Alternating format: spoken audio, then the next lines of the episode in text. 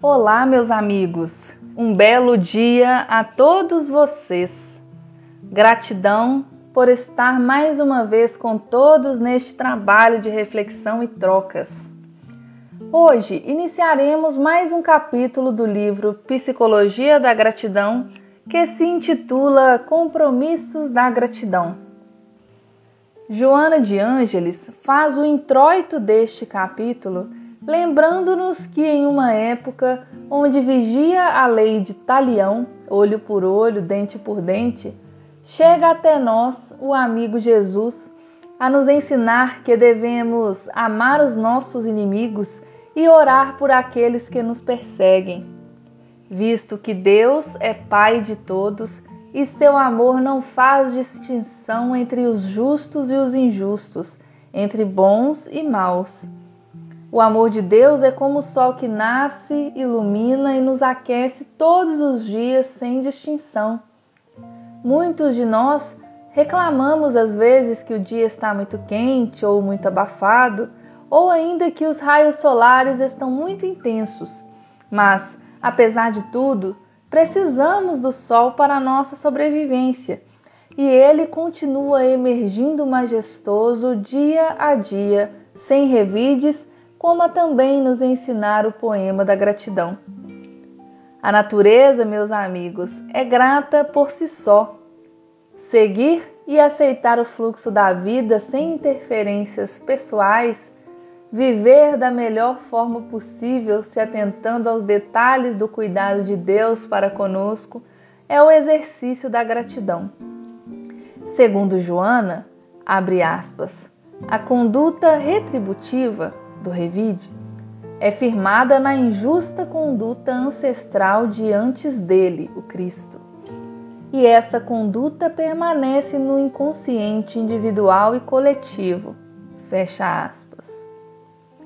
O desejo de desforra, de fazer justiça com as próprias mãos, ainda é algo arraigado na coletividade e nossa mentora nos recomenda o exercício constante e disciplinado da gratidão, apesar dos reveses da vida, de forma a desenvolver o freio da reflexão nas circunstâncias em que a sede do revide vier à tona.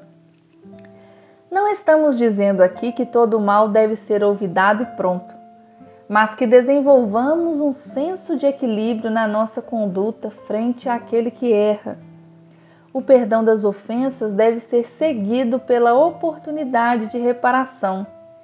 E esse perdoar é também uma forma de gratidão, pois além de libertar o infrator, é um aberto reconhecimento de que aquele Filho de Deus foi instrumento da nossa evolução, sendo agente que viabilizou a expansão dos nossos sentimentos superiores.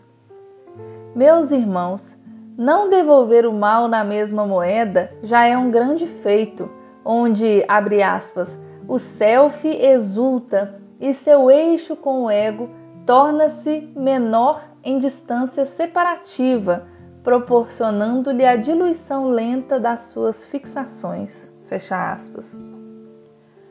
O próximo passo é aprendermos a amar o adversário, lembrar sem ressentir, compadecer-se de sua situação, dando lugar em nosso íntimo a emoções e sentimentos de ordem superior.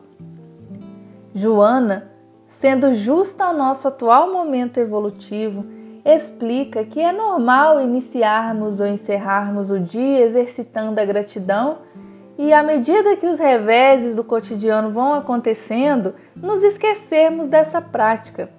Porém, quando nos dermos conta de que nos distanciamos do nosso propósito inicial, sempre podemos refazer o caminho ao ponto em que paramos, pois a disciplina e a perseverança dependem de nós e não guardam relação com as circunstâncias. Então, meus amigos, encerramos a nossa reflexão de hoje com o belo desfecho de Joana na íntegra. Abre aspas. Gratidão, desse modo, por todos os acontecimentos deve ser sempre a atitude mental e emocional de todos os seres humanos. A estrada do êxito é pavimentada por equívocos e acertos, tropeços e corrigendas, sendo, no entanto, o mais importante a conquista do patamar almejado que cada qual tem em mente.